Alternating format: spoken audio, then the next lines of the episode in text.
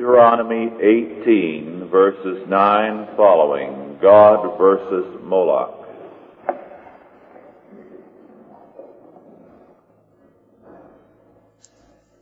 Deuteronomy 18, verses 9 following. And thou art come into the land which the Lord thy God giveth thee. Thou shalt not learn to do after the abominations of those nations. There shall not be found among you anyone that maketh his son or his daughter to pass through the fire, or that uses divination, or an observer of times, or an enchanter, or a witch, or a charmer, or a consulter with familiar spirits, or a wizard, or a necromancer. For all that do these things are an abomination unto the Lord, and because of these abominations the Lord thy God doth drive them out from before thee. Thou shalt be perfect with the Lord thy God. For these nations which thou shalt possess hearkened unto the observers of times and unto diviners, but as for thee the Lord thy God hath not suffered thee so to do. The Lord thy God will raise up unto thee a prophet from the midst of thee of thy brethren, like unto me.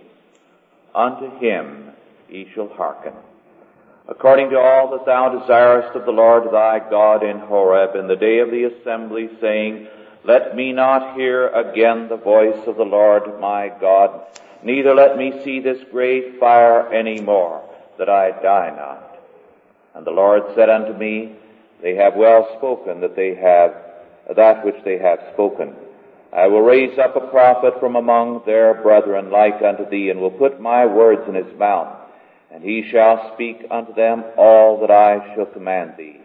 And it shall come to pass that whosoever will not hearken unto my words which he shall speak in my name, I will require it of him. But the prophet which shall presume to speak a word in my name which I have not commanded him to speak, or that shall speak in the name of other gods, even that prophet shall die. And if thou say in thy heart, how shall we know the word which the Lord hath not spoken? When a prophet speaketh in the name of the Lord, if the thing follow not nor come to pass, that is the thing which the Lord hath not spoken. But the prophet hath spoken it presumptuously, thou shalt not be afraid of him.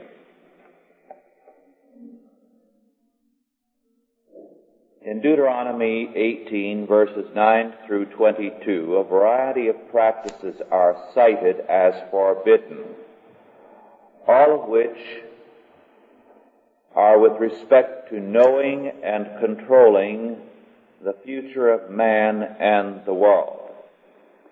There are a variety of practices. There are necromancers, that is, those who speak to the dead, spiritualists trying to get a message from the dead. There are those who are diviners who through various forms of divination attempt to know the future, witchcraft or magic and so on.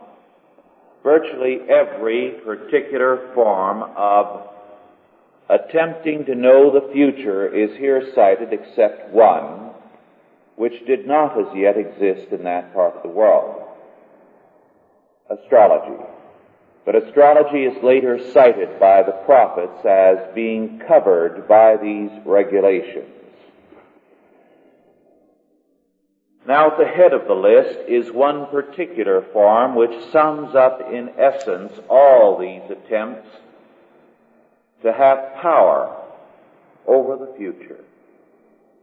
There shall not be found among you any that maketh his son or his daughter to pass through the fire. This, of course, is dealt with in numerous other regulations. And it is defined for us very specifically as Moloch worship. It was Moloch worship, M-O-L-O-C-H, sometimes spelled M-O-L-E-C-H, that this and other scriptures had reference to. Now we cannot begin to understand the significance of Moloch worship with its demand of children as sacrifice until we begin to analyze the meaning of the word Moloch. The word Moloch is the same as the word which still appears in various of the Middle Eastern languages as Melech, Malik, Malak, and in various Western European countries as Milcom and Malcolm. Its meaning is king. It's a very common word. It very often appears in various legitimate forms. But here, it has reference to a Baal, a god. And the name of this god, Melech or Moloch or Moloch, meant king. Moloch worship was state worship. The state claimed to be the true and the ultimate order, and religion was a department of state. The Moloch state claimed to have total jurisdiction over man and was therefore entitled to total sacrifice. It had absolute right over the life of man. Now this, of course, makes it very telling in terms of our modern culture. Because the modern state is a Moloch state. It claims total jurisdiction over the life of man, over his income, over his life, over his property, and feels it can claim his right to live, to expropriate his life at will, apart from the law of God.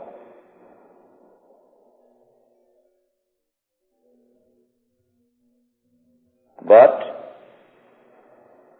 the scripture makes it clear that no man has any right over another man's life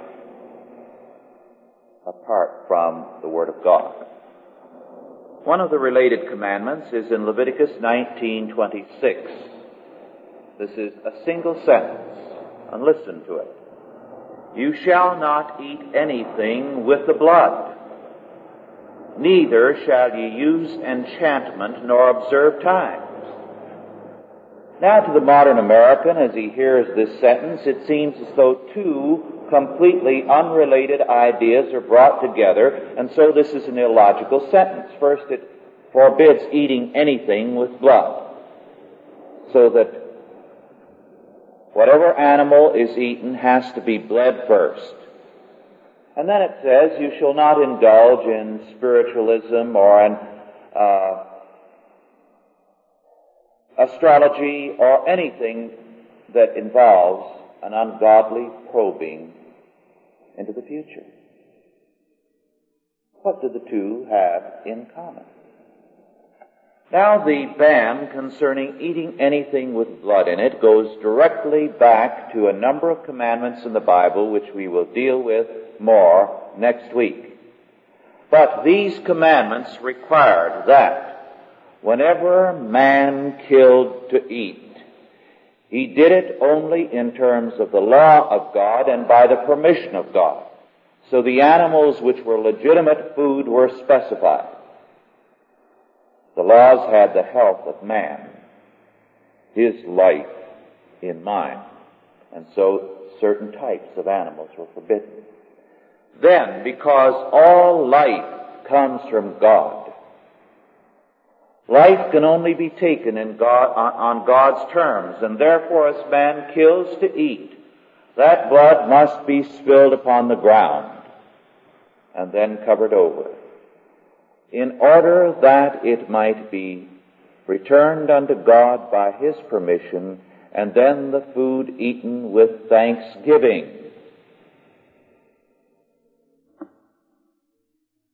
So that every partaking of meat constitutes, according to Scripture, an act of thanksgiving, a kind of communion meal with God and hence the necessity that it be eaten with thanksgiving. This is specified in Scripture.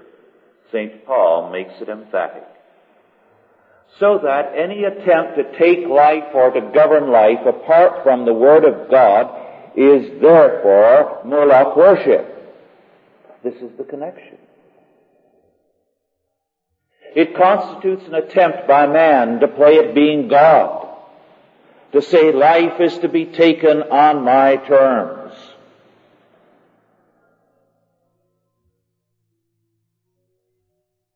Moloch worship claimed total jurisdiction over the life of man, over his the days and tomorrows.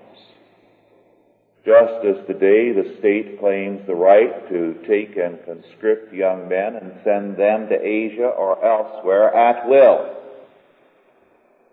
in violation of our Constitution, the provisions of which were established on Christian grounds. Similarly, it claims the right to take your income in contempt of the law of God. It claims the right to govern you from cradle to grave in contempt of the law of God. In other words, it claims total right to your life, and this is Moloch worship. Total jurisdiction means that the state is entitled to total sacrifice. Therefore, this had to be set forth symbolically in worship, in Moloch worship, periodically. And that people would be called upon in a time of great national crisis to bring forth their children and offer them their firstborn son on the altar to Moloch.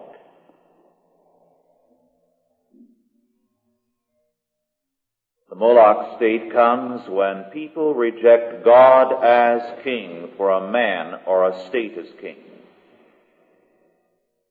And the first commandment declared, Thou shalt have no other gods before me. When Israel rejected the leadership of Samuel, Samuel went in dejection to God and God said, they have not rejected you, but they have rejected me that I should not be king or melech over them. And so he told them the consequences of their course of action, their rejection of God. What would happen now that the state was being made king? And in 1 Samuel 8 verses 11 through 18, God declares the consequences of this rejection.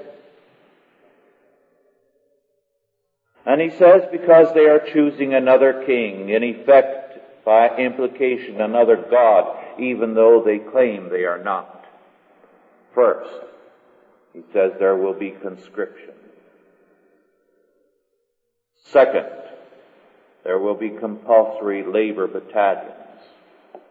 Third, there will be conscription of young women as well as men.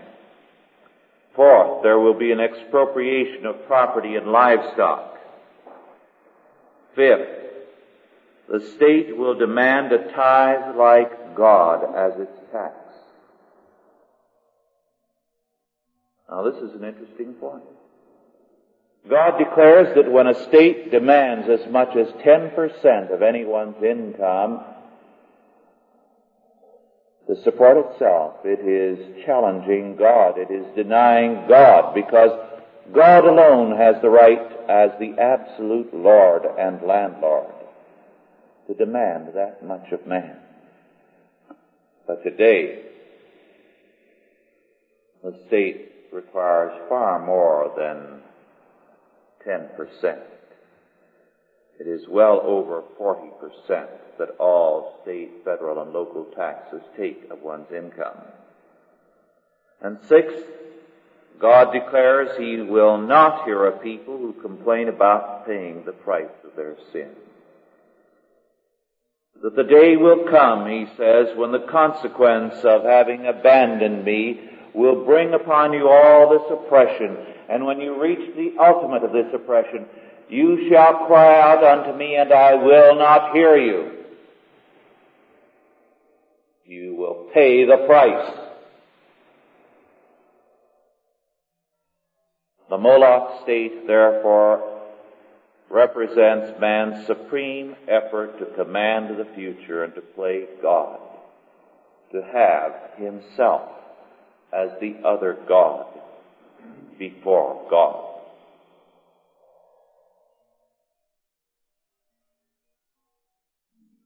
Now, in a related passage in Deuteronomy 13, Moses goes into greater detail about the false prophets. And he declares that there are three kinds of instigators to idolatry. In Deuteronomy 13 verses 1 through 5, he says, there is an instigation to idolatry by false prophets. Second, in verses 6 to 11, by private individuals. And third, in verses 12 through 18, by a city, by a community. And he declares there must be in all three cases the death penalty without mercy. Now the death penalty is not required for private belief. In other words, a person can privately, in his heart, be an idolater or an atheist, but it is for attempts to propagate idolatry, to subvert the social order. Similarly, this law is not for a missionary situation, but in a Christian society that has established itself upon God's law order, then such a society has an obligation to invoke the death penalty against all those who attempt to subvert it. Because this is then the basic treason. Every law order has a concept of treason. of betrayal of its fundamental law order. It either punishes such treason by death or it commits suicide. Now, criminal offenses always exact a penalty. Every time a crime is committed, there is a penalty. It makes no difference whether the crime is great or small. Every crime has a penalty. If it's a pencil that's stolen, the person who owned that pencil is penalized to the extent that they have to replace that pencil. If it's a million dollars stolen, the person who had that million or the institution that had it is then penalized. The only question is, who is penalized? Is it the criminal or is it the victim? According to biblical law, restitution is the requirement. The criminal is penalized. In our society today, we are penalized we are robbed and then we have to pay to support the criminal in jail by means of taxation. So that we are doubly penalized.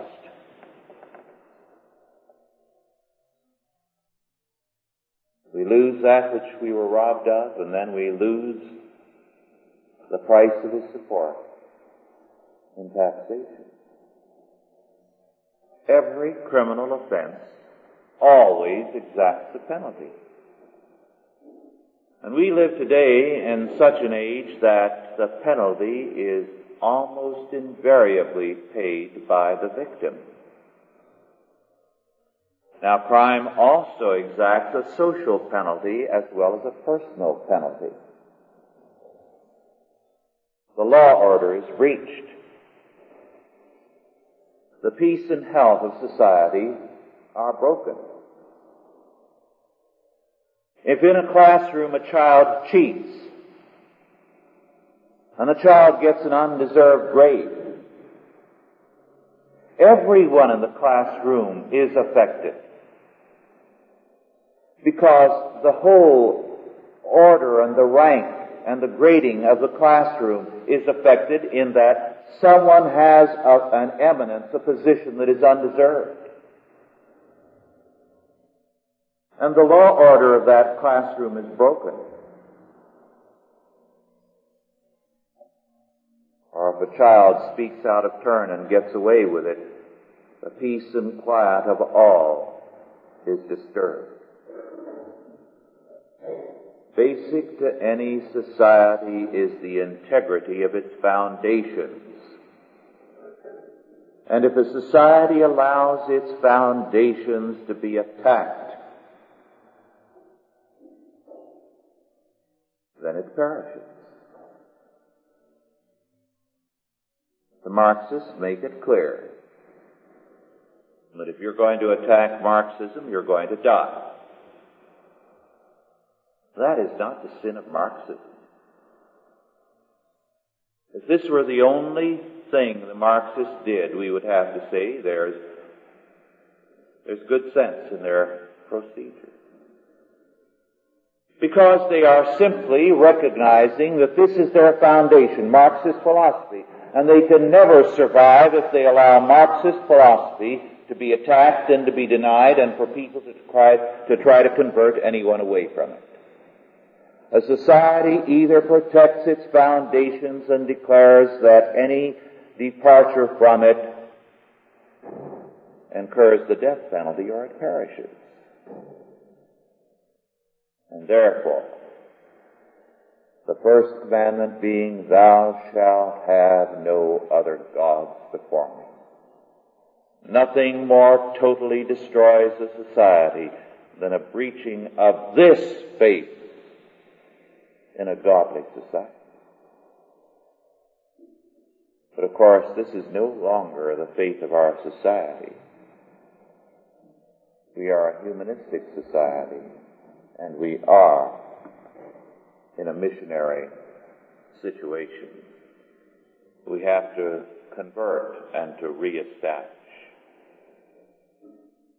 As against these false prophets, false mediators, from the diviners to the necromancers to the Moloch state, the false prophets, all of whom claim to be God's and man's true mediator to salvation and to happiness. The true prophet is cited in Deuteronomy 18, verses 15 through 19. God says, I will raise up unto thee a prophet from the midst of thy brethren, like unto thee. Very man of very man. Like unto me, like unto Moses, a lawgiver who speaks for God. Unto him he shall hearken. All the prophets spoke in the name of the Lord as forerunners of Christ. And Christ was the prophet. He comes according to the promise given through Moses in the fullness of time to speak unto them all that I shall command Isaiah in the eighth chapter, the nineteenth verse, as he surveys the apostasy of the people and their readiness to go to spiritualists, to fortune tellers, to seers and seeresses to probe the future, commented, And when they shall say unto you, Seek unto them that have familiar spirits, and unto wizards that peep and that mutter, should not a people seek unto their God for the living to the dead? Or as the angel said to the women at the tomb, Why seek ye him that liveth among the dead?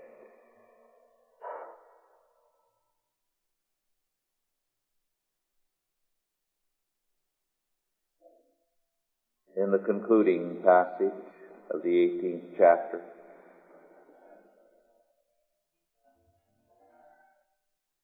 Moses turns to the false prophets.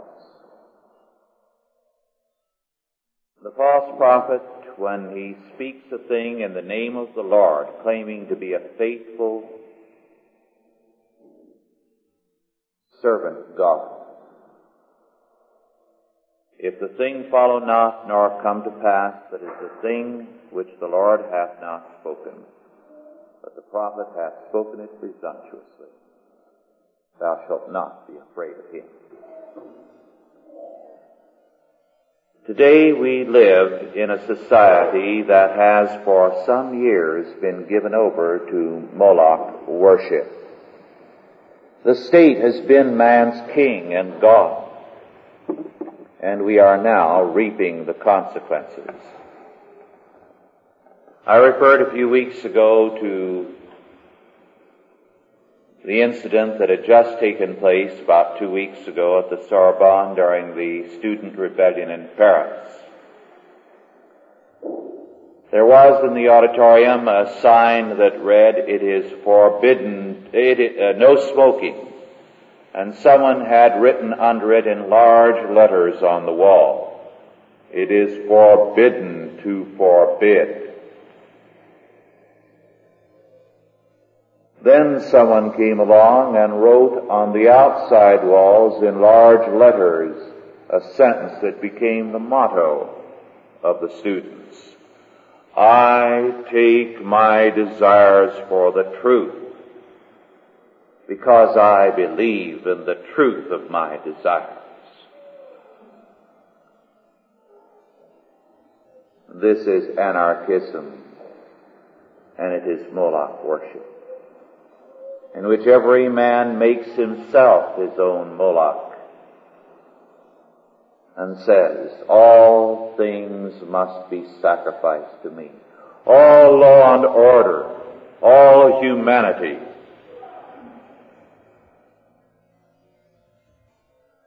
because I deem it so.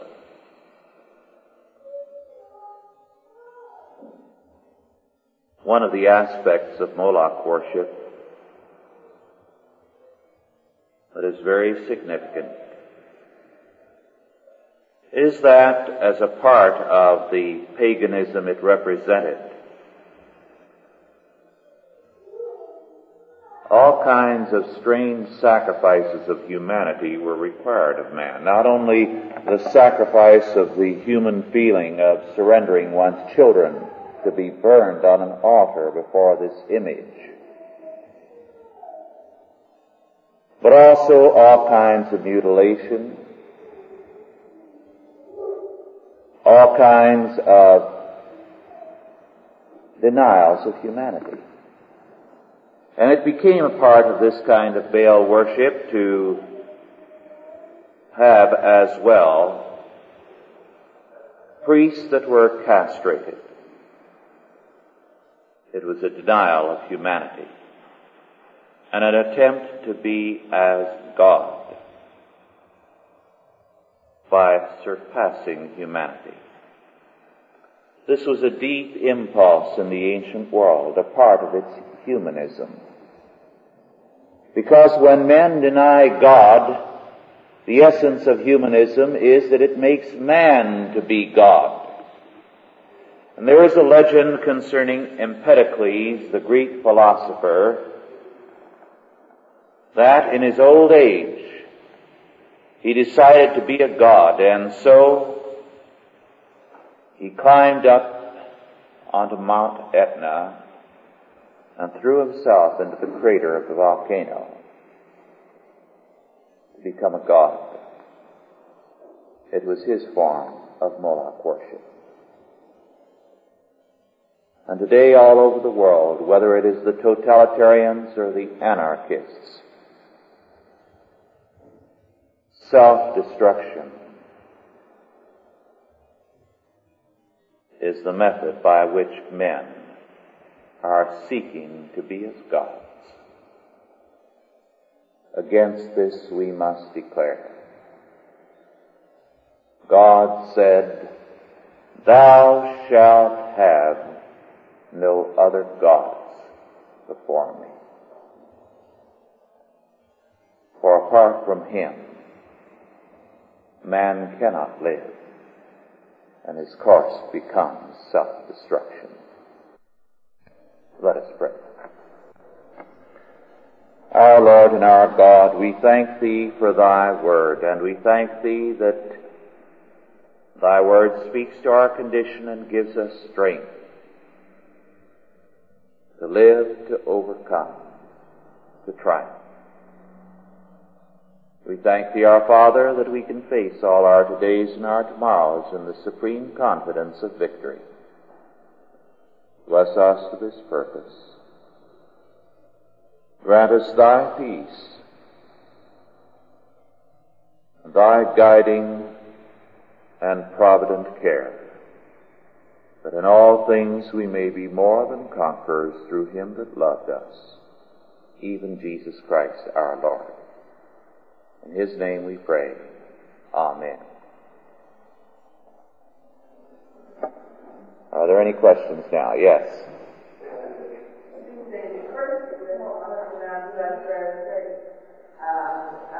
What was that?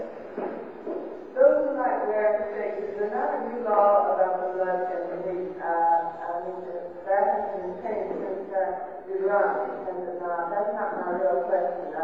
I don't care about.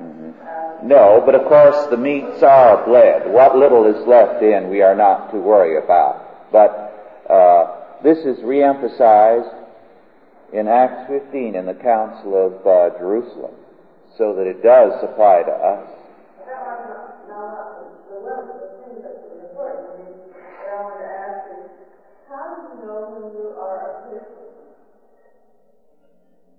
You know that you are a Christian when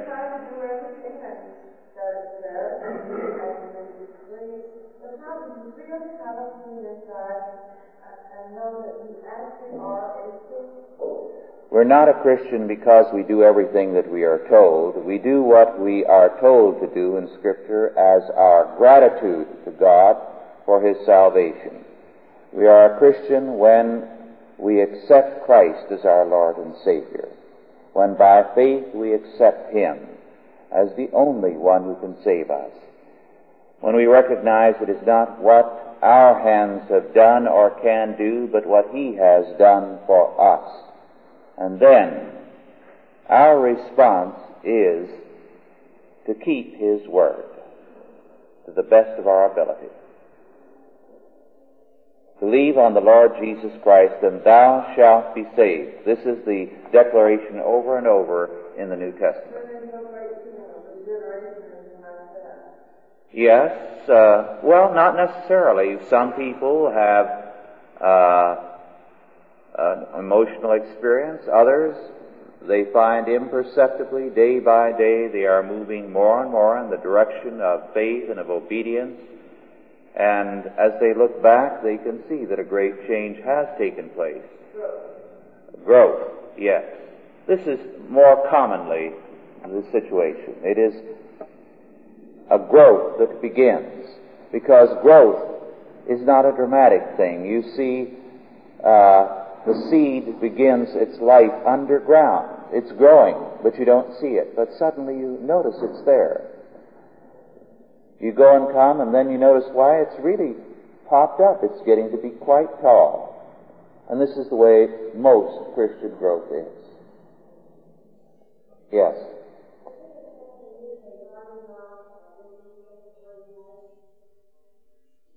Is it a sin to use uh, divining rod uh, to locate water? This is a question that is often debated. It is not covered by any of the commandments particularly. We don't really know what is involved in uh, this.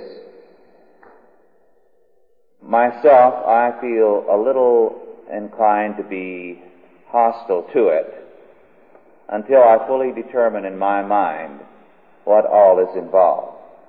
I have uh, gotten a book on uh, water witching to see what it has to say. It's an historical survey, and one of these days I'll get around to analyzing it, and then I'll know, when I know exactly what is meant there, uh, more of what uh, jurisdiction the law here has with reference to it.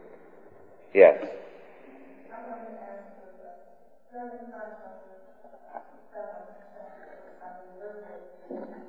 Yes, I know the verse.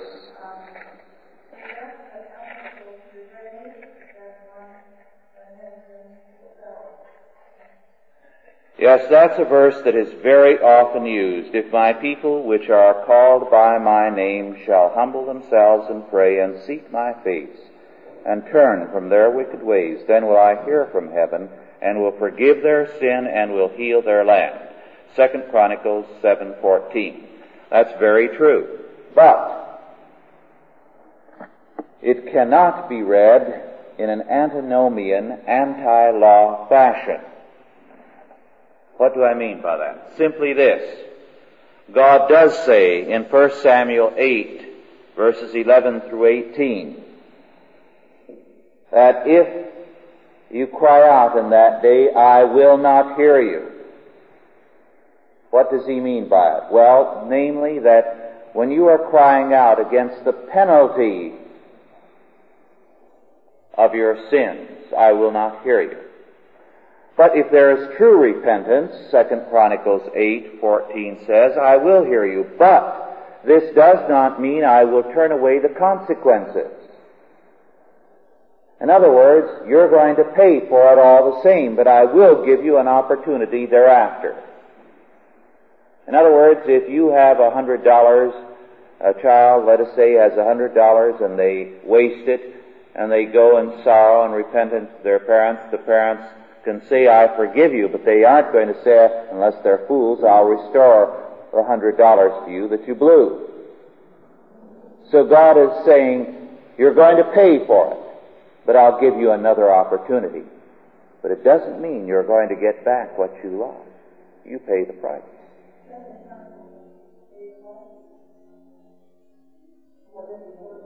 What? Uh, Second Chronicles seven fourteen. Yes. Yes.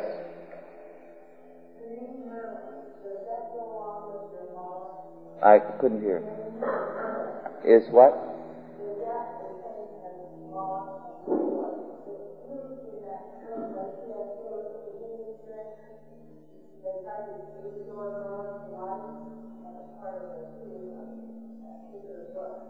Yes, I haven't read the book yet. Uh, yes, but of course uh, I've I've read the little portions of it, and of course this is what he is talking about apparently, Moloch worship in the hideous strength. Yes.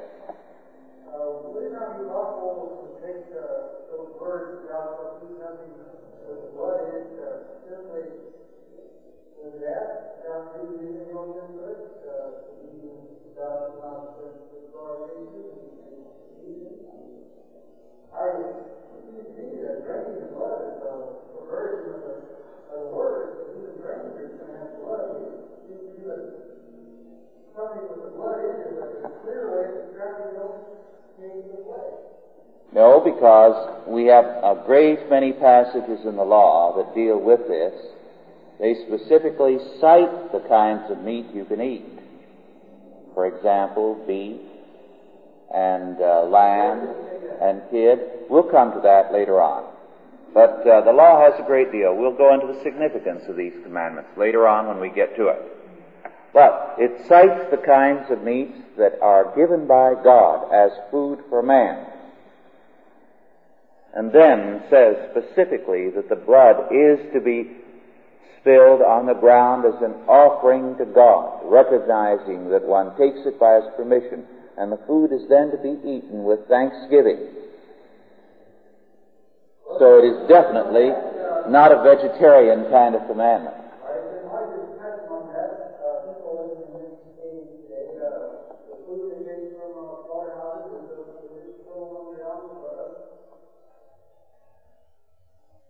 Yes, unless the practice has been changed, this has been in Western society, except in a few places in Europe, uh, very much the requirement.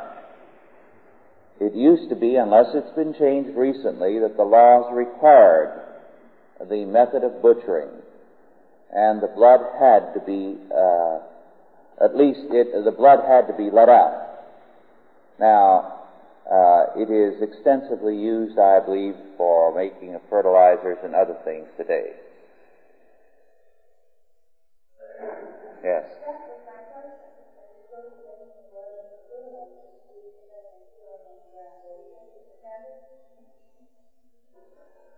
We'll come to this. Uh, these are good questions, but we want to deal with that later. We're going to go into the significance of this. We'll touch on the blood a little next week, but uh, I don't want to go into the whole of the law all at once. Yes.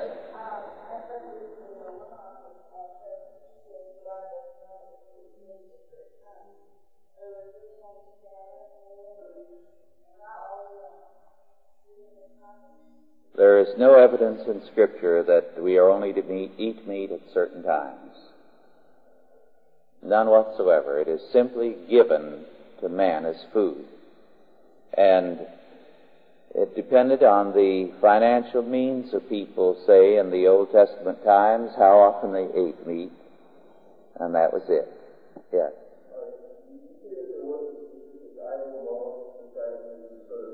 Oh, yes. There was an idol. Right. Very definitely an idol.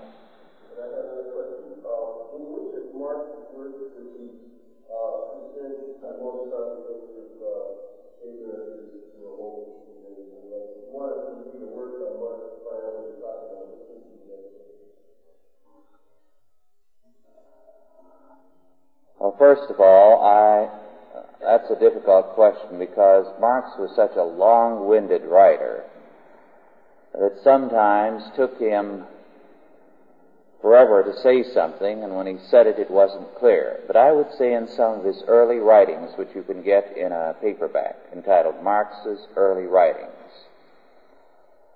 you find some of his plainest and best statements. Then, of course, the Communist Manifesto. That's very important. Then in the volume entitled On Religion, which is a collection of his various uh, things here, and also on German philosophy. These are all very good.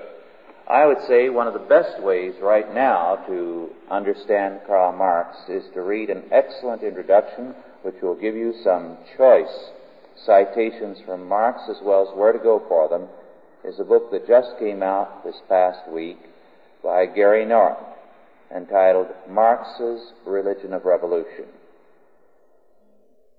And I would say this you must get and read. You'll have a superb analysis there. Yes.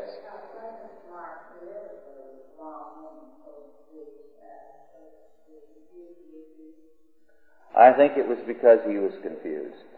I really do. I think some like Lord Keynes deliberately tried to be uh, pompous and uh, confuse people, but Marx was a very confused and sick mind. So that there was this uh, tendency to gush. When he wrote, it was, it just came pouring out every kind of badly digested idea. Yes.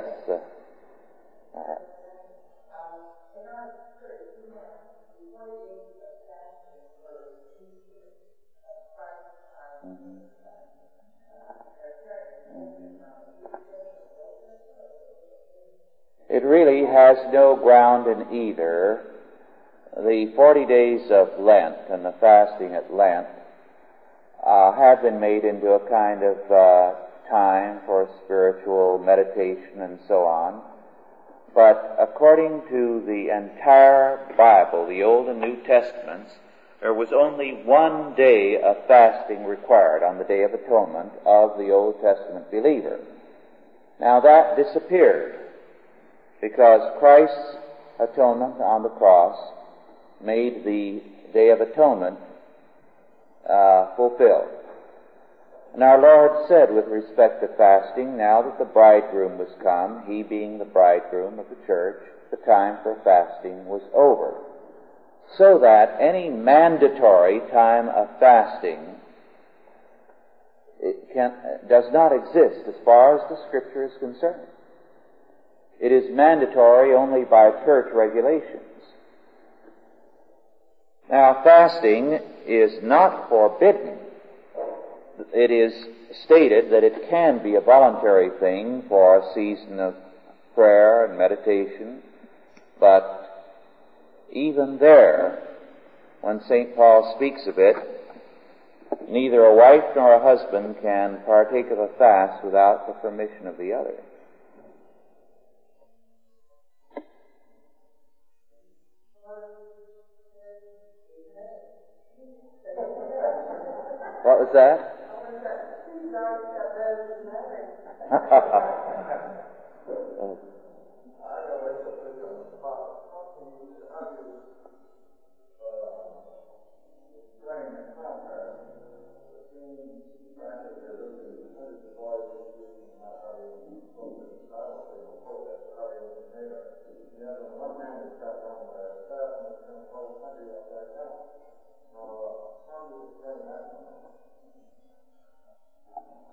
How do I explain our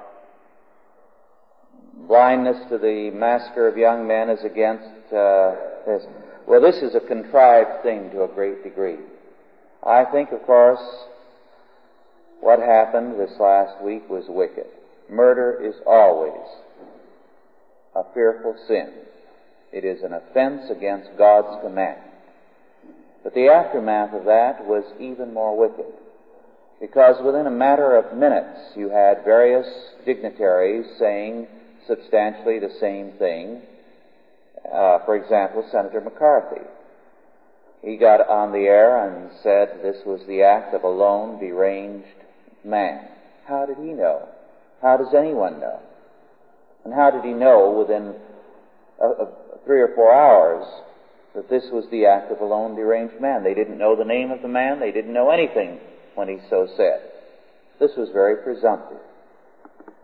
Then he proceeded to say, We are all guilty. Now that was the essence of wickedness, to put the guilt upon us,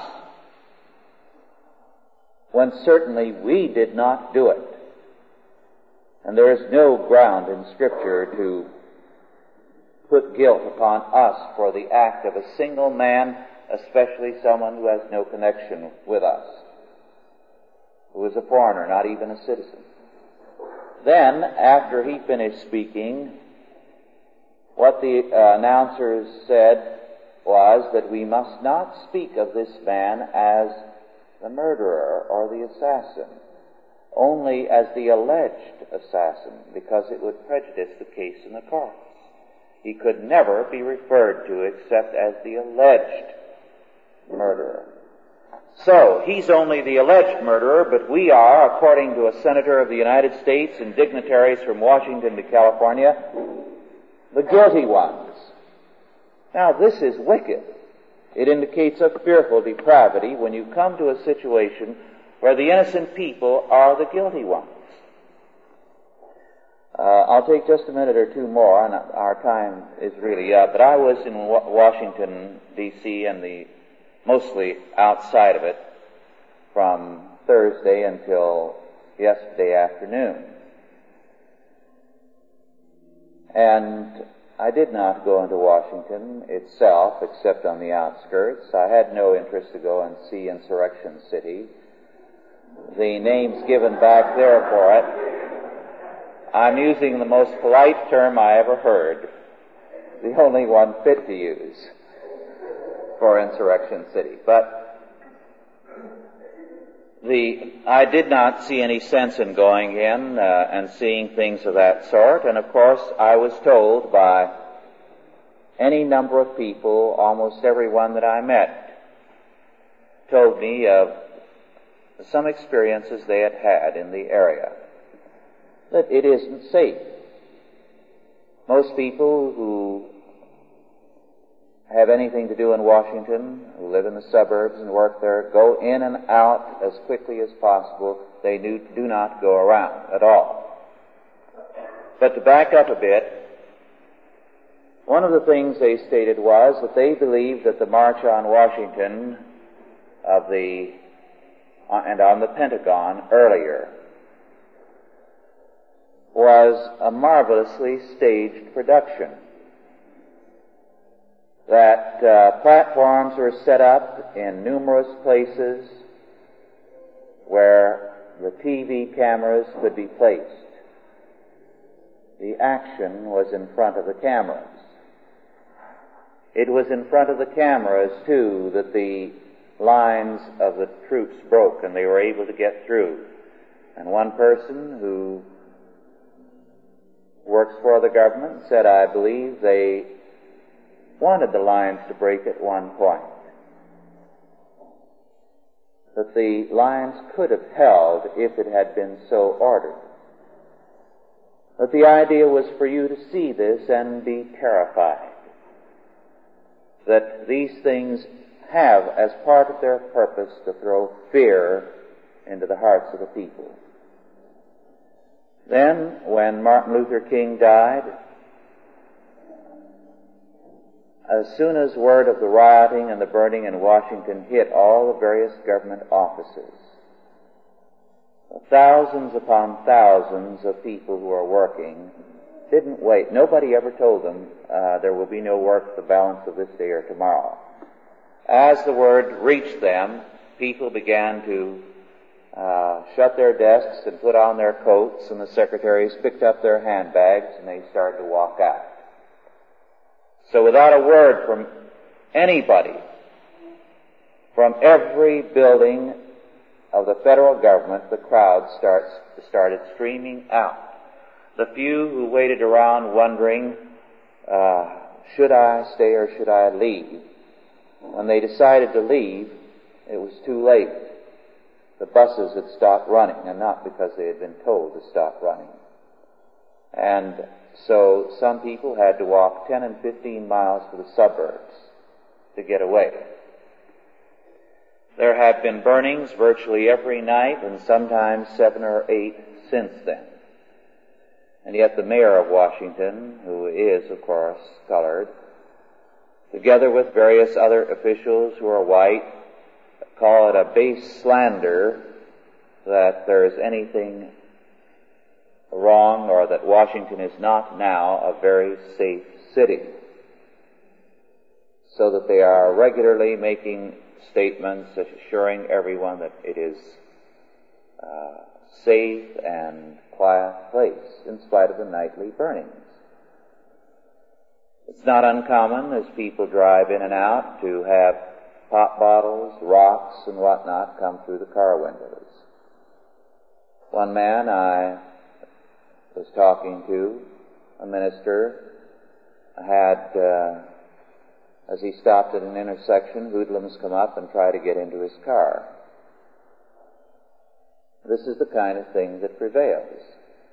This is the most federally controlled area of the United States, and it is the most lawless part of the United States now. Friday, I asked to go to Mount Vernon. I had not seen that on my previous visit. We'd gotten there too late. The man who took me remarked when we went there, he said, this is really amazing. He said, I didn't expect to see so few people here. I knew that businessmen in Washington were saying that business was 25 to 50 percent off. He said, Mount Vernon being outside of Washington, I still thought there would be crowds here. And he said, this time of the year, on a Friday afternoon, there would be 500 people just standing in line to get into the front door of the house. There weren't 50 people all over the place, in the house and around the grounds. So you didn't have to stand in line, you just walked in. Now this is the situation. One of the interesting things was I spoke at the commencement of the Fairfax Christian School, And there was a crowd of a little better than a thousand, approximately 1100 for the commencement. But neither there nor at any graduation in the Washington area were there caps and gowns. The two big supply houses in Washington D.C. had been looted of every cap and gown during the rioting.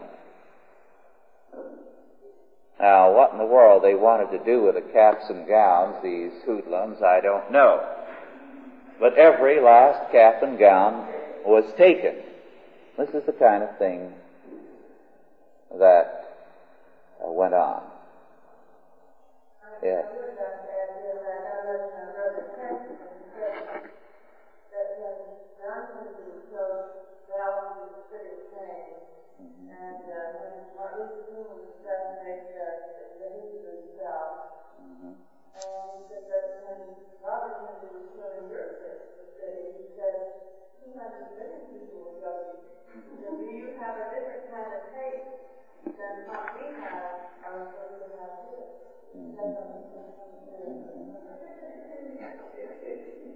Yes. Uh, is this because of Joseph Kennedy's reputation, I've heard anything nice about him that way. Would this be a vindication upon the sons of his evilness? Would it be possible? No. No. I don't think he represents any special evil as against anyone else. And the time may come when a great many people will be saying that John and Robert Kennedy were fortunate in that they died and others lived to go through what may be coming. Well, our time is up and we stand.